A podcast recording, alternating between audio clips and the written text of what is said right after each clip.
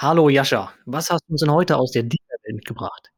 Hi Julian, ich habe äh, heute das Thema Market Making oder Market Maker mitgebracht. Das ist ein aus meiner Sicht sehr spannender äh, Bestandteil des DeFi oder Krypto-Ökosystem allgemein ist. Market Maker sind im Grunde, ist jetzt nichts Neues, was, was irgendwie erst im Kryptobereich entstanden ist.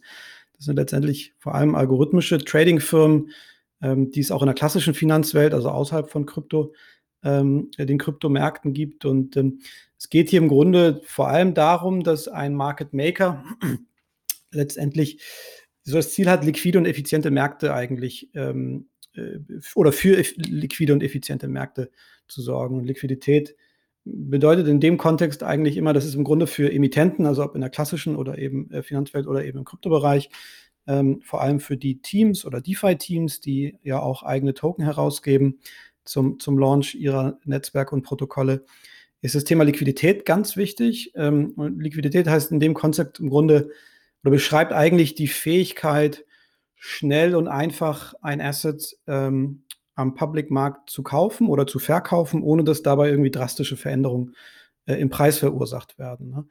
Insgesamt, äh, und wie das genau funktioniert, werden wir sicherlich gleich nochmal drauf äh, ähm, einsteigen, aber es gibt insgesamt drei verschiedene Arten, so im Wesentlichen äh, an, an Market Makern. Zum einen die erste Art, die wir heute wahrscheinlich ein bisschen ausklammern würden, weil wir darüber im Grunde in einer der vorherigen äh, Episoden schon mal gesprochen haben, die sogenannten AMMs, also Automated Market Maker, ähm, die letztendlich äh, Smart Contract gesteuerte Exchanges sind. Da hatten wir ja ähm, vor einigen Wochen schon mal drüber gesprochen. Mhm.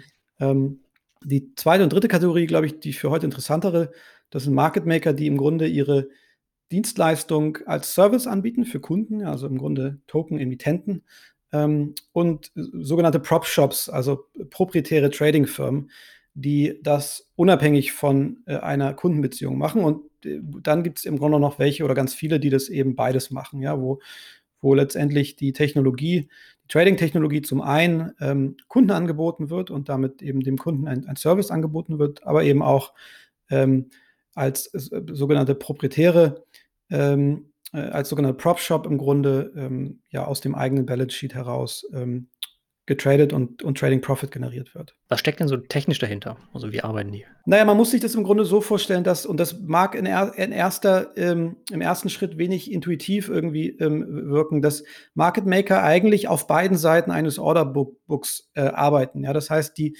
die arbeiten im Grunde so, dass sie zu jeder Zeit ein und dasselbe Asset sowohl kaufen als auch verkaufen würden. Ähm, das heißt, die hängen im Grunde auf beiden Seiten was eben für den Emittenten auch ganz wichtig ist, weil er natürlich Liquidität und möglichst tiefe Liquidität auf beiden Seiten des Orderbuchs haben will. Und dann optimieren Market Maker im Grunde den sogenannten Bid-Ask-Spread. Das ist letztendlich die Differenz zwischen dem Preis, zu dem sie kaufen würden, beziehungsweise zu dem sie verkaufen würden. Ja, dass das im Grunde ähm, optimiert wird an der Stelle. Also dahingehend, dass sie, und das, wie gesagt, sind dann hoch technologische und, und komplexe Prozesse und auch Algorithmen, die dort natürlich laufen, ähm, weil das kann vor allem in der Geschwindigkeit und in der Komplexität ähm, äh, manuell heute keiner mehr bewerkstelligen, ähm, sind das letztendlich Optimierungen zwischen dem Preis, den der Market Maker im Grunde bereit ist zu bezahlen und zu dem Preis, zu dem er weiß, dass er eben verkaufen könnte oder eben vice versa. Und ähm, historisch gesehen gibt es Market Maker, wie gesagt, in der klassischen Finanzwelt ja auch schon lange. Ähm, wenn man sich das im Grunde so ein bisschen ähm, jetzt mal in dem Kontext geschichtlich anguckt, ähm, dann, dann ging es letztendlich ja auch ganz früh los, dass Firmen im Grunde Aktien herausgeben wollten und, und verkauft haben und oftmals dazwischen entweder auf der Buy-Side oder auf der Sell-Side eben seitens der, der Firma und des Emittenten eine Investmentbank dazwischen geschaltet hat und diese Bank dann im Auftrag des Käufers ähm, ähm, Verkäufer ähm, gefunden hat oder eben umgekehrt im Auftrag des Verkäufers Käufer gefunden hat. Ähm, also jeweils auf der Buy- oder der Sell-Side gearbeitet hat. Im Grunde am Ende auch gar kein wirkliches Interesse daran hatte, ob dieses Asset einen wirklich intrinsischen Wert hat. Hauptsache, ähm, es, es, es, gelang im Grunde teurer zu verkaufen als, ähm, als zu kaufen und eben günstiger zu kaufen als zu verkaufen. Das heißt, das ist natürlich über die Zeit, diese Aktivität irgendwann natürlich auch automatisiert worden in, in traditionellen ähm, äh, in der traditionellen Finanzwelt. Ähm, äh, da spricht man auch oftmals von, von High-Frequency-Trading natürlich, ähm, weil Geschwindigkeit da mittlerweile in, in der heutigen digitalen Welt, also auch außerhalb von Krypto natürlich ganz, ganz ähm, elementar ist. Ähm, und es haben sich auch eben über die Zeit, und da kommt dann eben so der, der Begriff Proprietary Trading letztendlich her, ähm, Modelle ähm, entwickelt oder eben diese frühen Market Maker haben im Grunde auch gemerkt, dass das, was sie letztendlich algorithmisch dann im Auftrag des Kunden machen, eigentlich auch auf, die eigene, auf eigene Rechnung machen können. Ähm, weil wenn das für den Kunden funktioniert und sie im Grunde wissen, ohne, ähm, ohne dass sie lange Exposure zu einem Asset haben müssen, äh, dass sie im Grunde wissen, zu welchem Preis, äh, ja, also wieder diese Optimierung zwischen Bid und Ask Spread, zu welchem Preis sie einkaufen können, um es dann zu einem bestimmten Preis zu verkaufen ähm, dass das dann natürlich eben auch auf eigene Rechnung geht. Und da gibt es einige ganz, ganz große, die damit sehr erfolgreich geworden sind, ähm, die das eben auch tatsächlich unabhängig ähm, von dem, äh, von einem spezifischen, speziellen Kunden macht. Im, im Kryptobereich gibt es auch tatsächlich, ähm, das Ganze ist natürlich noch neuer, nicht, ähm, nicht ganz, geht nicht ganz so lange zurück, aber da gibt es eben auch einige mittlerweile sehr große Market Maker, ähm, Alameda zum Beispiel äh, oder Wintermute, die sich eben äh, sozusagen aufs reine Market Making im Kryptobereich ähm, konzentrieren. Wie ist denn dann so die, die Rolle von den Market Makern gerade im, Kryptobereich? Also würdest du sagen, das ist einfach das gleiche auch ähm, mit oder der gleiche Fokus, wie sie vorher in der in Anführungszeichen klassischen Welt gemacht haben? Oder gibt es ja noch neue Möglichkeiten? Ja, also es gibt natürlich neue Möglichkeiten. Also zum hm. einen ähm, ist, ich sag mal, ähm, es gibt ja immer noch diese Unterscheidung auch, ähm, und letztendlich sprechen wir hier ja auch, wir beide ganz oft über ähm, dezentrale Themen, also eben äh, über, über Decentralized Finance ähm, ähm, lastige Thematiken im Grunde. Und die, die Differenzierung gibt es im Kryptobereich ja noch. Also im Grunde zentralisierte wie auch dezentrale ähm, Handelsplätze quasi. Ja, und da gibt es im Grunde ähm, vor allem eben in diesen dezentralen Protokollen im DeFi-Bereich eben nochmal ganz, ganz viele unterschiedliche neue Strategien, die du jetzt im Grunde aus der klassischen Welt ähm, nicht wirklich überführen kannst. Also äh, wenn man sich das typischerweise anguckt, dann, dann arbeitet so ein Market Maker im Grunde im, im, im, im klassischen Sinne eigentlich zwischen den großen zentralen Handelsplätzen, also Binance, äh, Coinbase, Kraken, ja, also die, diese wirklich zentral geführten und, und, und klassisch aufgesetzten Exchanges, zwischen denen dann ein Market Maker kauft und verkauft. Ja. Ähm, dasselbe eben auch im DeFi-Bereich, wobei da es natürlich teilweise auch schwieriger ist, weil wir eben über eine andere Architektur sprechen. Ähm, und ähm, das ist so ein Cluster, das sich jetzt langsam rausbildet. Es gibt eben auch, also da, da, vor allem, was da passiert ist letztendlich, es wird dafür gesorgt, dass ähm, Liquidität auf dem jeweiligen Token quasi des Kunden st stattfindet. Also ähm, um, um mal ein Beispiel zu geben, irgendwie Kryptoprojekt XY ja, hat jetzt zwei Jahre lang irgendwie an, an, an ihrer Plattform und ihrem Protokoll entwickelt, launcht jetzt und ähm, ist dann natürlich, hat dann natürlich ein hohes Interesse daran, dass der Token zum Launch möglichst wenig Volatilität hat, ja, weil das einfach ähm, dann im Grunde eine gesunde, äh, gesunde Liquidität mit sich mitbringt, Vertrauen im Markt auch entsteht ähm, und Volatilität da am Anfang eigentlich immer sehr, sehr herausfordernd ist. So, das heißt, das ist typischerweise der Zeitpunkt, wo sich ein solches frühes Kryptoprojekt eben mit einem Market Maker zusammentut, um der dann im Grunde für diese Sicherheit und Stabilität ähm, sorgt. Im, im DeFi-Bereich, ähm, dadurch, dass wir natürlich jetzt hier nicht nur über zentrale Handelsplätze sprechen, gibt es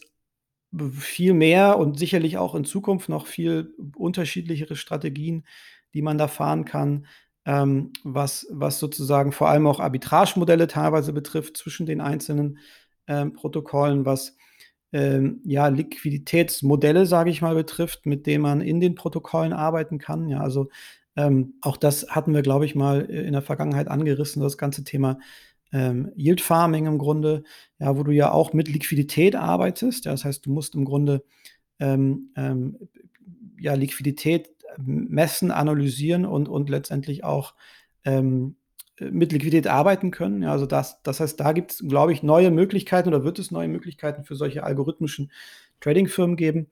Ähm, aber im Kern äh, aus der Richtung, aus der das eigentlich für viele, ich sag mal, Krypto-Teams interessant ist, ist im Grunde so ein bisschen das Thema Market Making as a Service, also wirklich dafür zu sorgen, dass ähm, zum Launch äh, eines Tokens im Grunde eine gesunde, stabile Liquidität auf, dem, auf den Märkten ist und dass möglichst zu wenig Liqui äh, Volatilität kommt. Was würdest du denn Gründern raten, die jetzt vielleicht ein Kryptoprojekt haben, ähm, A, wie sie auf Market Maker zugehen sollten, ähm, aber eben vielleicht auch, worauf man dabei achten sollte? Genau, also ich glaube, es gibt so ähm, zwei Punkte. Zum einen ist so ein bisschen die Frage, ähm, womit verdient der Market Maker sein Geld? Ja, also äh, die, das ist ja letztendlich auch, auch prägt dann natürlich auch diese die Relationship, die, die man dann äh, zu dem Market Maker hat. Und das zweite ist, ähm, was sind eigentlich messbare Ziele, die man dem mitgeben kann und worauf optimieren die eigentlich, äh, um dann so ein bisschen Erfolg oder Misserfolg dieser äh, Relationship ähm,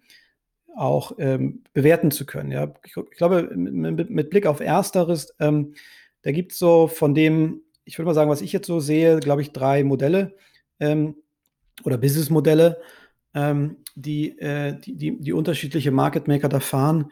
Ähm, das erste Modell, eigentlich das, was wir also am meisten sehen, würde ich sagen, ist, dass der Market Maker von dem Kunden äh, die Assets bekommt, mit denen er eben traden soll. Ja, das heißt, ähm, ich, wie gesagt, bin jetzt Kryptoprojekt XYZ. Ähm, ich launche jetzt in, in drei Monaten mein Token ähm, dann würde ich eben aus meiner Treasury, ähm, also aus sozusagen meinem, äh, meinem Token Supply, dem Market Maker im Grunde einen gewissen Teil dafür geben, weil irgendwie mit irgendwas muss er ja arbeiten. Ähm, und ähm, dieser Teil ist dann eben strukturiert als Darlehen typischerweise ähm, und so, dass eben der Market Maker nachher auch eine Upside hat. Das heißt, äh, wenn er seinen Job gut macht und erfolgreich macht und der, der, der Token mit einer stabilen Liquidität sich sehr stabil entwickelt und idealerweise dann auch ähm, im, im, Wert steigt. Ähm, weil Trader erkennen, dass das, wie gesagt, das hier ein stabiles Umfeld ist, dann hat der Market Maker nach hinten raus die Möglichkeit, zu einem heute vordefinierten Preis eben diesen Token zu erwerben und partizipiert letztendlich an der Upside. Also im Grunde ein Stück weit auch ein Investment, ähm, das, das, das dort dann ähm, angeboten wird. Das zweite Modell, ähm, also wie gesagt, aus der Kombination Darlehen um, um die Liquidität zur Verfügung zu stellen und dann letztendlich eine Partizipierung ähm, an, der, an der Performance, die dort entsteht. Das zweite Modell, typisch eigentlich, ähm, ähm, was man ja auch vielen anderen Bereichen sieht äh, bei Softwaremodellen, äh, im, Grunde ist, im Grunde eine Art SaaS-Pricing, ja, also einen monatlichen ähm, Retainer, der ähm, oder, oder eine Pauschale im Grunde, die sich ähm, dann auch darüber definiert, ähm, auf wie viele Exchanges ähm, soll das Market Making betrieben werden? Ähm, für wie viele Trading Pairs? Ja, also ähm, der, der Token des jeweiligen Projektes ähm, gepaart mit USDC oder vielleicht auch USDT, also mit, welchen, ähm, mit welchem Counterpart Asset sozusagen gehandelt wird. aber auch, ich sag mal, gewisse Vorgaben, was Uptime und Verfügbarkeit betrifft. So, das sind dann im Grunde so die Parameter, die letztendlich diese, diese Pauschale oder diesen Retainer definieren.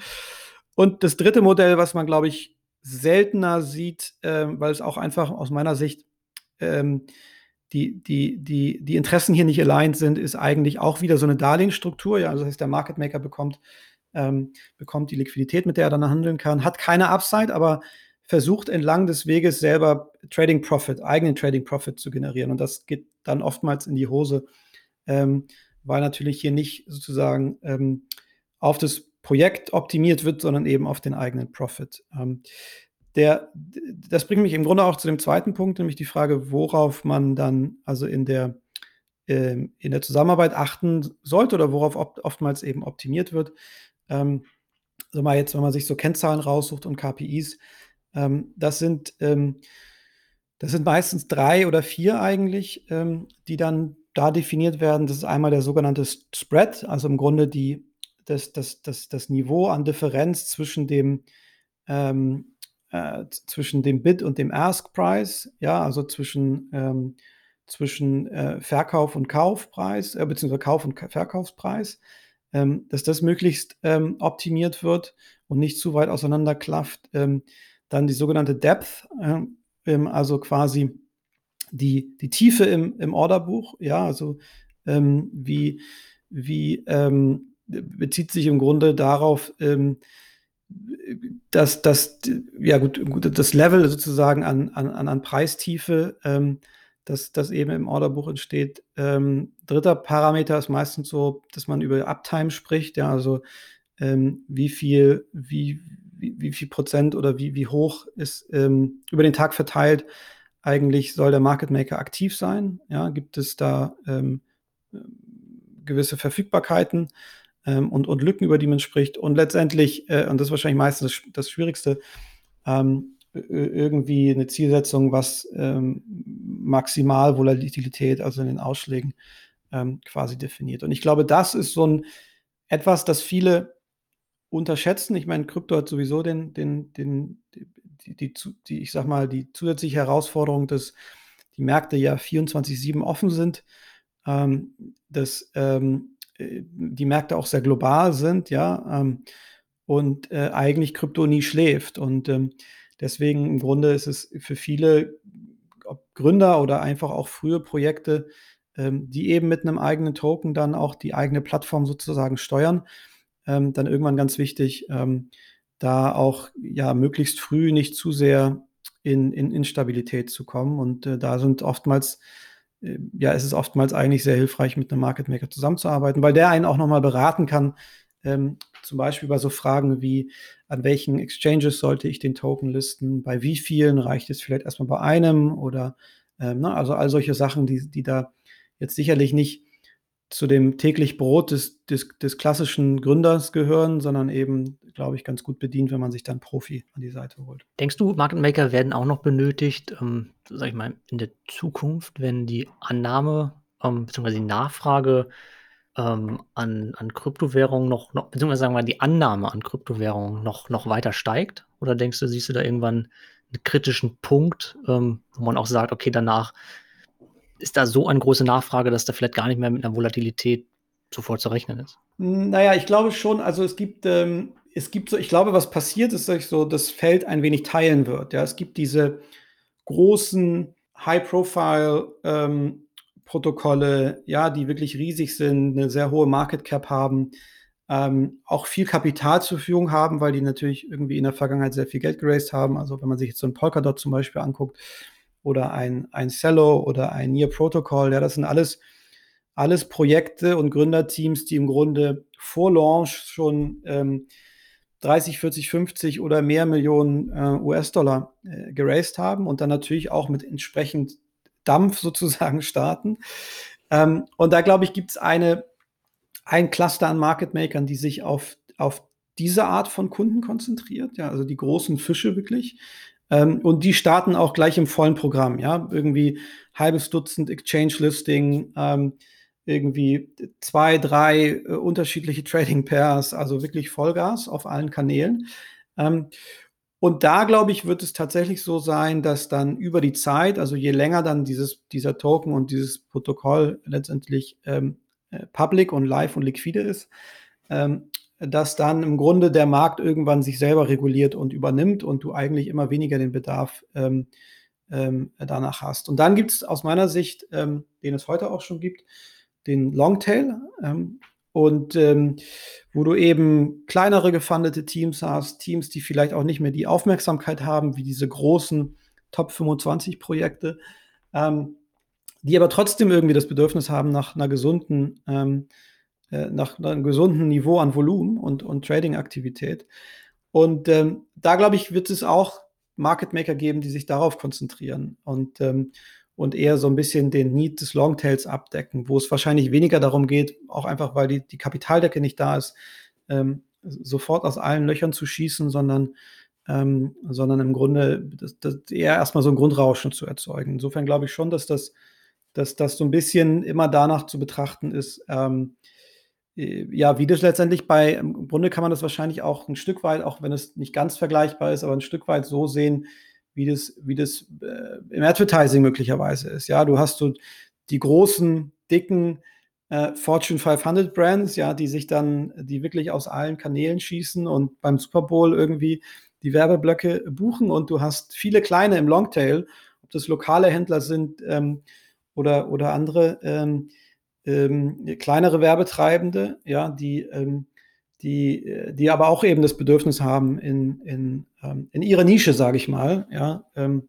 dafür zu sorgen, dass sie ein gewisses Grundrauschen ähm, eben auch erzeugen. Und das sind, glaube ich, zwei unterschiedliche Produkte, die anders aufgesetzt und anders bedient werden. Jascha, dann danke dir für den Einblick in die spannende Welt der Market Maker, gerade im Lieferbereich. Danke dir auch, Jürgen. Wenn ihr Ideen oder Fragen für diese oder auch zukünftige Episoden habt oder auch Leute, die ich unbedingt mal interviewen sollte, schreibt mir gerne eine E-Mail an hello at julianhillebrand.com oder gerne auch über LinkedIn oder Twitter.